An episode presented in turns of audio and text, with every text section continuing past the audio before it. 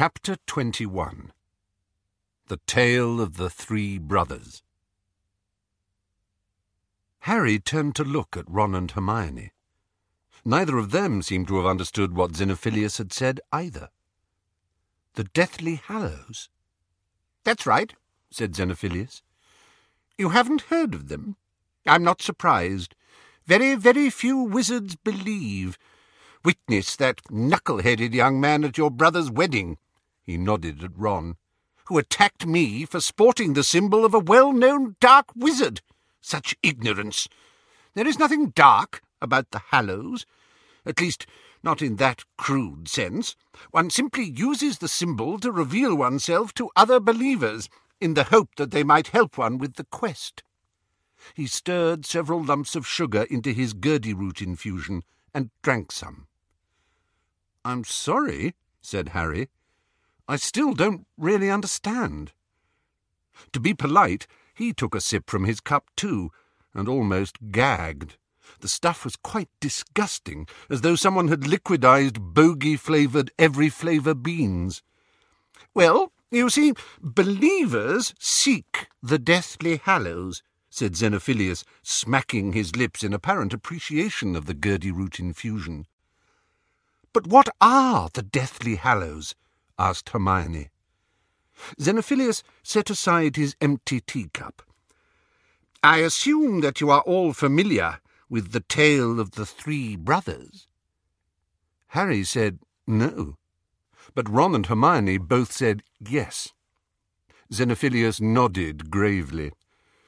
Well, well, Mr. Potter, the whole thing starts with the tale of the three brothers. I have a copy somewhere. He glanced vaguely around the room at the piles of parchment and books, but Hermione said, I've got a copy, Mr. Lovegood. I've got it right here. And she pulled out the Tales of Beedle the Bard from the small beaded bag. The original?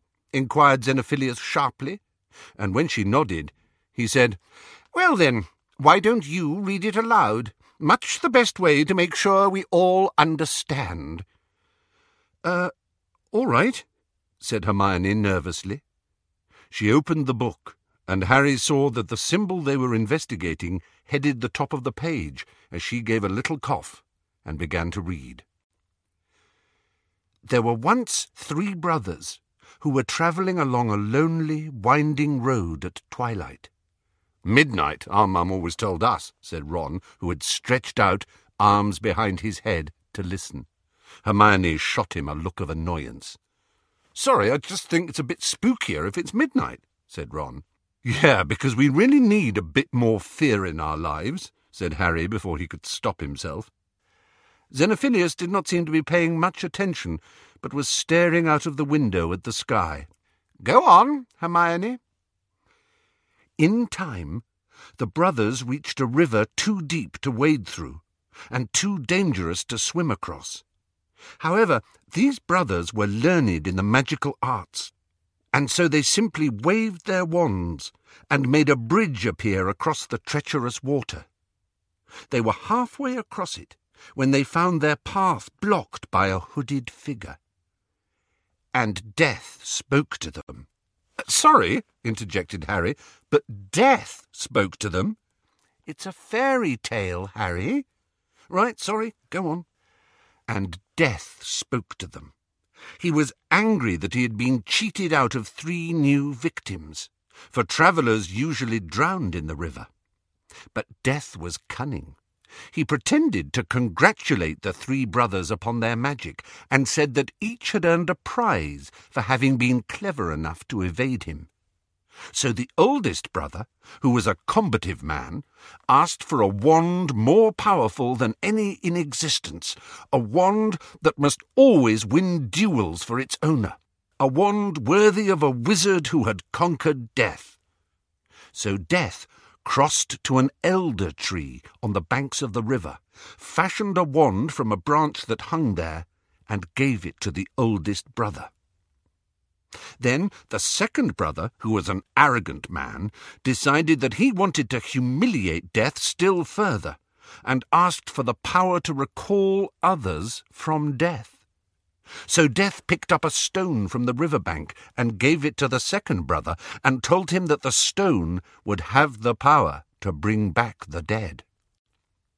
And then Death asked the third and youngest brother what he would like.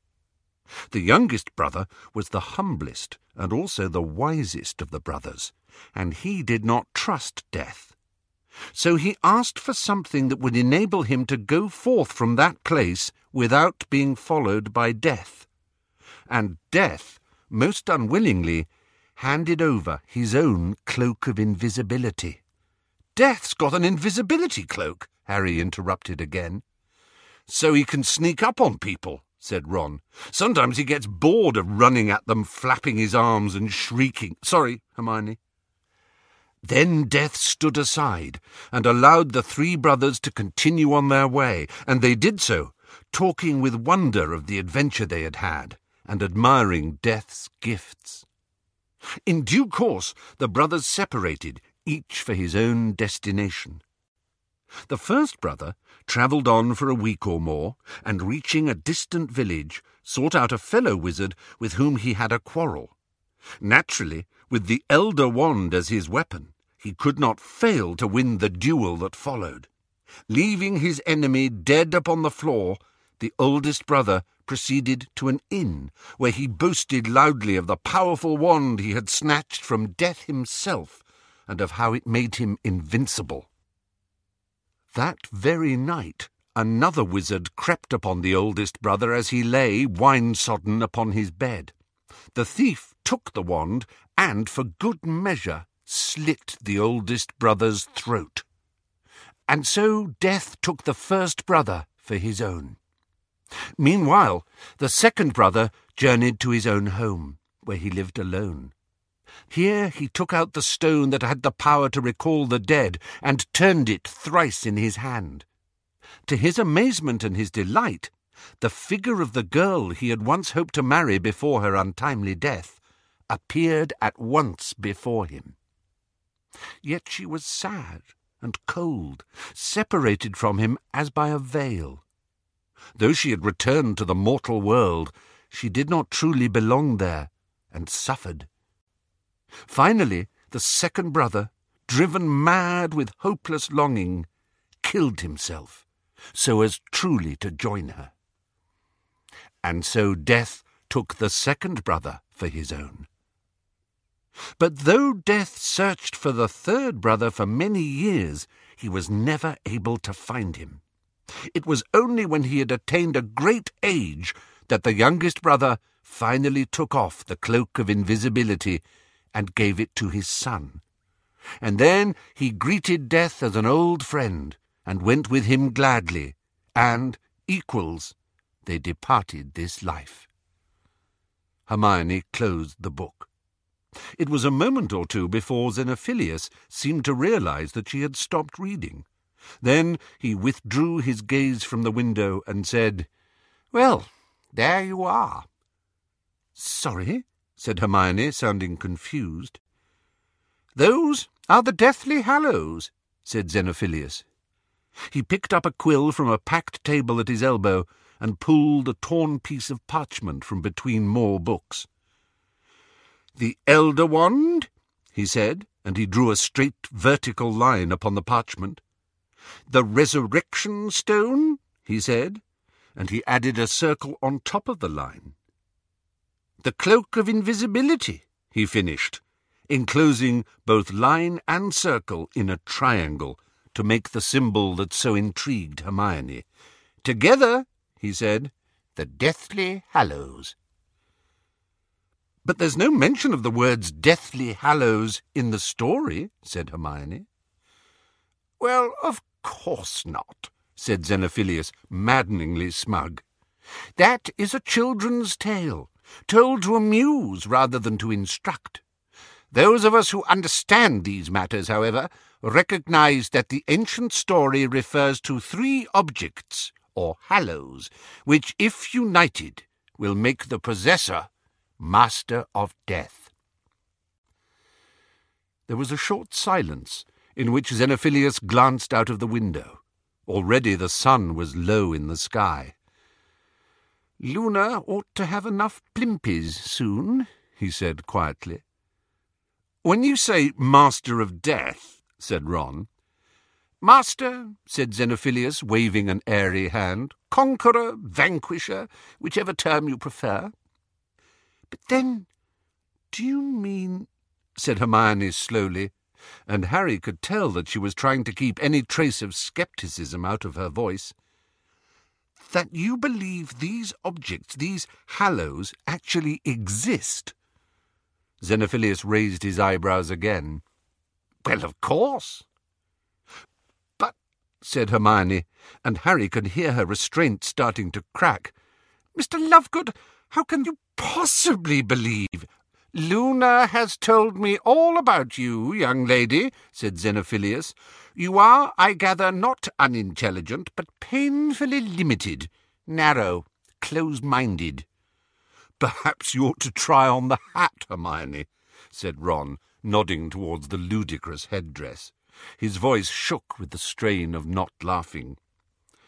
Mr. Lovegood, Hermione began again, we all know that there are such things as invisibility cloaks. They are rare, but they exist. But, ah, but the third hallow is a true cloak of invisibility, Miss Granger. I mean to say, it is not a travelling cloak imbued with a disillusionment charm, or carrying a bedazzling hex, or else woven from demi-guise hair, which will hide one initially, but fade with the years until it turns opaque. We are talking about a cloak that really and truly renders the wearer completely invisible and endures eternally, giving constant and impenetrable concealment no matter what spells are cast at it. How many cloaks have you ever seen like that, Miss Granger? Hermione opened her mouth to answer, then closed it again, looking more confused than ever. She, Harry, and Ron glanced at one another, and Harry knew that they were all thinking the same thing. It so happened that a cloak exactly like the one Xenophilius had just described was in the room with them at that very moment. Exactly, said Xenophilius, as if he had defeated them all in reasoned argument. None of you have ever seen such a thing. The possessor would be immeasurably rich, would he not? He glanced out of the window again. The sky was now tinged with the faintest trace of pink. All right, said Hermione, disconcerted. Say the cloak existed. What about the stone, Mr. Lovegood? The thing you call the resurrection stone? What of it? Well, how can that be real? Prove that it is not, said Xenophilius. Hermione looked outraged. But that's... I'm sorry, but that's completely ridiculous. How can I possibly prove it doesn't exist? Do you expect me to get hold of, of all the pebbles in the world and test them?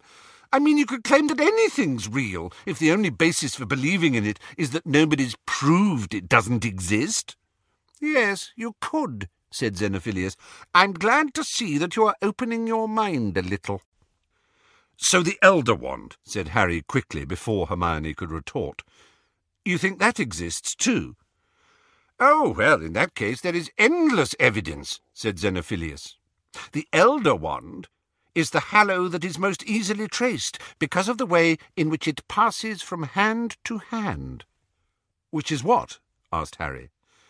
Which is that the possessor of the wand must capture it from its previous owner if he is to be truly master of it, said Xenophilius. Surely you have heard of the way the wand came to Egbert the Egregious after his slaughter of Emeric the Evil? Of how Godelot died in his own cellar after his son Hereward took the wand from him? Of the dreadful Loxias, who took the wand from Barnabas Deverill, whom he had killed? The bloody trail of the Elder Wand is splattered across the pages of wizarding history. Harry glanced at Hermione. She was frowning at Xenophilius, but she did not contradict him. So where do you think the Elder Wand is now? asked Ron. Alas, who knows? said Xenophilius as he gazed out of the window. Who knows where the Elder Wand lies hidden? Betrayal goes cold with Arcus and Livius. Who can say which of them really defeated Loxias and which took the wand? And who can say who may have defeated them? History, alas, does not tell us. There was a pause. Finally, Hermione asked stiffly, Mr. Lovegood, does the Peverell family have anything to do with the Deathly Hallows? Xenophilius looked taken aback as something shifted in Harry's memory, but he could not locate it. Peverell. He had heard that name before. But you have been misleading me, young woman, said Xenophilius, now sitting up much straighter in his chair and goggling at Hermione. I thought you were new to the Hallows quest. Many of us questers believe that the Peverells have everything, everything to do with the Hallows. Who are the Peverells? asked Ron. That was the name on the grave with the mark on it, in Godric's Hollow, said Hermione, still watching Xenophilius. Ignotus Peverell. Exactly, said Xenophilius, his forefinger raised pedantically. The sign of the Deathly Hallows on Ignotus's grave is conclusive proof. Of what? asked Ron. Why, that the three brothers in the story were actually the three Peverell brothers, Antioch, Cadmus, and Ignotus. That they were the original owners of the Hallows. With another glance at the window, he got to his feet, picked up the tray, and headed for the spiral staircase. You will stay for dinner, he called, as he vanished downstairs again. Everybody always requests our recipe for freshwater plimpy soup. Probably to show the poisoning department at St. Mungo's, said Ron under his breath.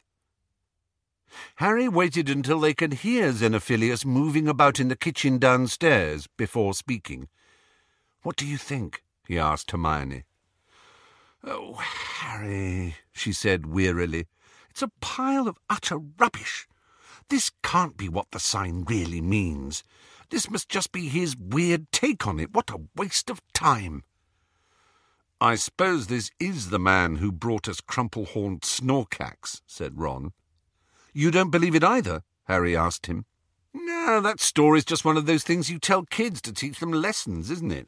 Don't go looking for trouble, don't pick fights, don't go messing around with stuff that's best left alone. Just keep your head down, mind your own business, and you'll be okay.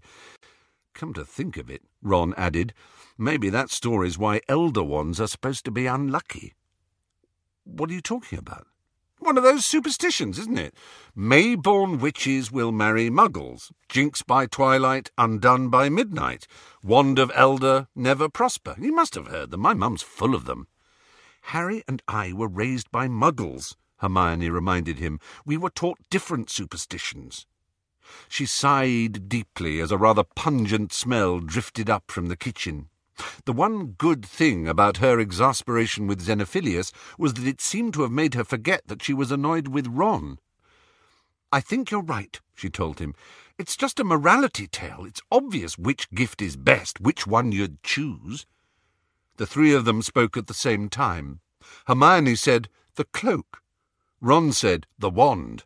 And Harry said, the stone. They looked at each other half surprised, half amused. You're supposed to say the cloak, Ron told Hermione, but you wouldn't need to be invisible if you had the wand. An unbeatable wand, Hermione. Come on. We've already got an invisibility cloak, said Harry. And it's helped us rather a lot, in case you hadn't noticed, said Hermione, whereas the wand would be bound to attract trouble. Only if you shouted about it, argued Ron. Only if you were prat enough to go dancing around, waving it over your head and singing, I've got an unbeatable wand, come and have a go if you think you're hard enough. As long as you kept your trap shut. Yes, but could you keep your trap shut? said Hermione, looking sceptical. You know, the only true thing he said to us was that there have been stories about extra powerful wands for hundreds of years. There have? Asked Harry.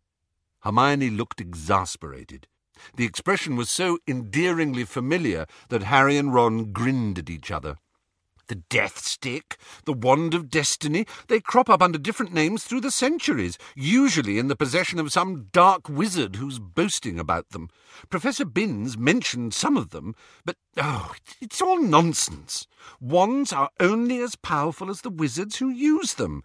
Some wizards just like to boast that theirs are bigger and better than other people's. But how do you know said Harry, that those wands, the Death Stick and the Wand of Destiny, aren't the same wand surfacing over the centuries under different names. What, and they're all really the Elder Wand made by Death? said Ron. Harry laughed. The strange idea that had occurred to him was, after all, ridiculous. His wand, he reminded himself, had been of holly, not elder, and it had been made by Ollivander, whatever it had done that night Voldemort had pursued him across the skies, and if it had been unbeatable, how could it have been broken? So, why would you take the stone? Ron asked him. Well, if you could bring people back, we could have Sirius, Mad-Eye, Dumbledore. My parents? Neither Ron nor Hermione smiled.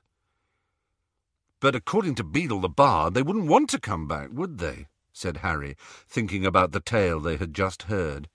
I don't suppose there have been loads of other stories about a stone that can raise the dead, have there? he asked Hermione. No, she replied sadly. I don't think anyone except Mr. Lovegood could kid themselves that's possible.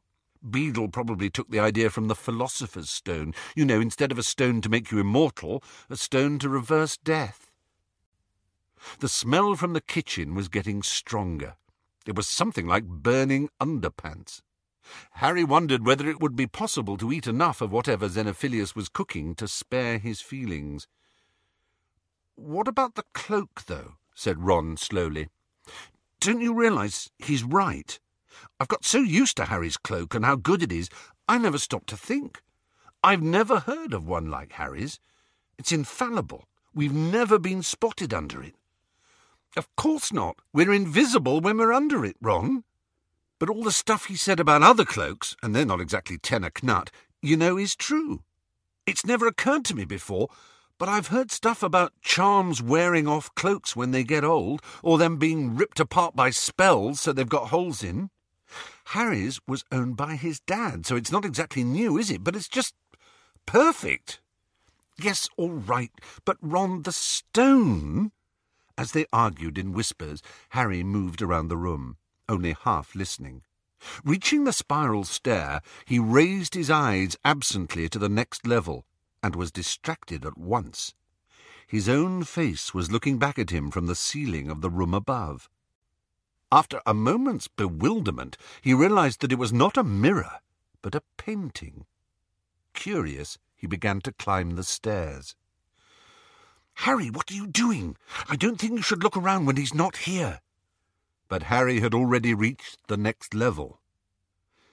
Luna had decorated her bedroom ceiling with five beautifully painted faces. Harry, Ron, Hermione, Ginny, and Neville. They were not moving, as the portraits at Hogwarts moved, but there was a certain magic about them all the same. Harry thought they breathed. What appeared to be fine golden chains wove around the pictures, linking them together, but after examining them for a minute or so, Harry realized that the chains were actually one word, repeated a thousand times in golden ink. Friends, friends, friends. Harry felt a great rush of affection for Luna. He looked around the room. There was a large photograph beside the bed of a young Luna and a woman who looked very like her. They were hugging. Luna looked rather better groomed in this picture than Harry had ever seen her in life. The picture was dusty. This struck Harry as slightly odd. He stared around. Something was wrong. The pale blue carpet was also thick with dust. There were no clothes in the wardrobe, whose doors stood ajar. The bed had a cold, unfriendly look, as though it had not been slept in for weeks. A single cobweb stretched over the nearest window across a blood red sky. What's wrong? Hermione asked as Harry descended the staircase, but before he could respond, Xenophilius reached the top of the stairs from the kitchen, now holding a tray laden with bowls. Mr. Lovegood, said Harry, where's Luna? Excuse me? Where's Luna? Xenophilius halted on the top step. I, I've already told you. She's down at Bottom Bridge fishing for plimpies. So why have you only laid that tray for four? Xenophilius tried to speak, but no sound came out. The only noise was the continued chugging of the printing press, and a slight rattle from the tray as Xenophilius's hands shook. I don't think Luna's been here for weeks, said Harry. Her clothes are gone. Her bed hasn't been slept in. Where is she? And why do you keep looking out of the window? Xenophilius dropped the tray. The bowls bounced and smashed. Harry, Ron, and Hermione drew their wands. Xenophilius froze, his hand about to enter his pocket. At that moment, the printing press gave a huge bang, and numerous quibblers came streaming across the floor from underneath the tablecloth. The press fell silent at last. Hermione stooped down and picked up one of the magazines, her wand still pointing at Mr. Lovegood. Harry, look at this. He strode over to her as quickly as he could through all the clutter. The front of the quibbler carried his own picture, emblazoned with the words, Undesirable Number One, and captioned with the reward money. The quibbler's going for a new angle, then? Harry asked coldly, his mind working very fast. Is that what you were doing when you went into the garden, Mr. Lovegood, sending an owl to the ministry? Xenophilius licked his lips. They took my Luna, he whispered, because of what I've been writing. They took my Luna, and I don't know where she is, what they've done to her. But they might give her back to me if I... if I... Hand over Harry? Hermione finished for him. No deal, said Ron flatly. Get out of the way, we're leaving. Xenophilius looked ghastly, a century old, his lips drawn back into a dreadful leer. They will be here at any moment. I must save Luna. I cannot lose Luna. You must not leave. He spread his arms in front of the staircase, and Harry had a sudden vision of his mother doing the same thing in front of his cot. Don't make us hurt you, Harry said. Get out of the way, Mr. Lovegood. Harry! Hermione screamed. Figures on broomsticks were flying past the windows. As the three of them looked away from him, Xenophilius drew his wand. Harry realized their mistake just in time. He launched himself sideways, shoving Ron and Hermione out of harm's way as Xenophilius's stunning spell soared across the room and hit the erumpent horn. There was a colossal explosion. The sound of it seemed to blow the room apart. Fragments of wood and paper and rubble flew in all directions, along with an impenetrable cloud of thick white dust. Harry flew through the air, then crashed to the floor, unable to see as debris rained upon him, his arms over his head. He heard Hermione's scream, Ron's yell, and a series of sickening metallic thuds which told him that Xenophilius had been blasted off his feet and fallen backwards down the spiral stairs. Half buried in rubble, Harry tried to raise himself. He could barely breathe or see for dust. Half of the ceiling had fallen in, and the end of Luna's bed was hanging through the hole. The bust of Rowena Ravenclaw lay beside him, with half its face missing. Fragments of torn parchment were floating through the air, and most of the printing press lay on its side, blocking the top of the staircase to the kitchen. Then another white shape moved close by, and Hermione, coated in dust like a second statue, pressed her finger to her lips. The door downstairs crashed open. Didn't I tell you there was no need to hurry, Travers? said a rough voice. Didn't I tell you this nutter was just raving as usual? There was a bang and a scream of pain from Xenophilius. No, no, Upstairs! Potter! I told you last week, Lovegood, we weren't coming back for anything less than some solid information. Remember last week? When you wanted to swap your daughter for that stupid bleeding headdress? And the week before? Another bang, another squeal. When you thought we'd give her back if you offered us proof there are crumple, bang. Headed, bang. Snorkacks. No, no, I beg you, sobbed Xenophilius. It really is Potter. Really. And now it turns out you only called us here to try and blow us up, roared the Death Eater, and there was a volley of bangs interspersed with squeals of agony from Xenophilius. The place looks like it's about to fall in, Selwyn, said a cool second voice, echoing up the mangled staircase.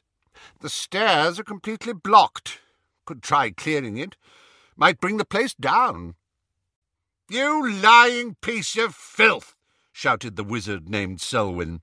You've never seen Potter in your life, have you? Thought you'd lure us here to kill us, did you? And you think you'll get your girl back like this? I swear, I swear, Potter's upstairs. Hominum revelio, said the voice at the foot of the stairs. Harry heard Hermione gasp, and he had the odd sensation that something was swooping low over him, immersing his body in its shadow. There's someone up there, all right, Selwyn, said the second man sharply. It's Potter, I tell you, it's Potter, sobbed Xenophilius. Please, please, give me Luna. Just let me have Luna. You can have your little girl, Lovegood, said Selwyn, if you get up those stairs and bring me down Harry Potter. But if this is a plot, if it's a trick, if you've got an accomplice waiting up there to ambush us, we'll see if we can spare a bit of your daughter for you to bury. Xenophilius gave a wail of fear and despair. There were scurryings and scrapings. Xenophilius was trying to get through the debris on the stairs. Come on, Harry whispered. We've got to get out of here. He started to dig himself out under cover of all the noise Xenophilius was making on the staircase. Ron was buried deepest. Harry and Hermione climbed, as quietly as they could, over all the wreckage to where he lay, trying to prise a heavy chest of drawers off his legs. While Xenophilius's banging and scraping drew nearer and nearer, Hermione managed to free Ron with the use of a hover charm. All right, breathed Hermione, as the broken printing press blocking the top of the stairs began to tremble. Xenophilius was feet away from them. She was still white with dust. Do you trust me, Harry? Harry nodded. Okay, then, Hermione whispered. Give me the invisibility cloak. Ron, you're going to put it on. Me? But Harry! Please, Ron! Harry, hold on tight to my hand. Ron, grab my shoulder. Harry held out his left hand. Ron vanished beneath the cloak. The printing press blocking the stairs was vibrating. Xenophilius was trying to shift it using a hover charm. Harry did not know what Hermione was waiting for. Hold tight, she whispered. Hold tight. Any second. Xenophilius's paper-white face appeared over the top of the sideboard. Obliviate! cried Hermione, pointing her wand first into his face, then at the floor beneath them. Deprimo! She had blasted a hole in the sitting-room floor. They fell like boulders, Harry still holding on to her hand for dear life. There was a scream from below, and he glimpsed two men trying to get out of the way as vast quantities of rubble and broken furniture rained all around them from the shattered ceiling. Hermione twisted in mid-air, and the thundering of the collapsing house rang in Harry's ears as she dragged him once more into darkness.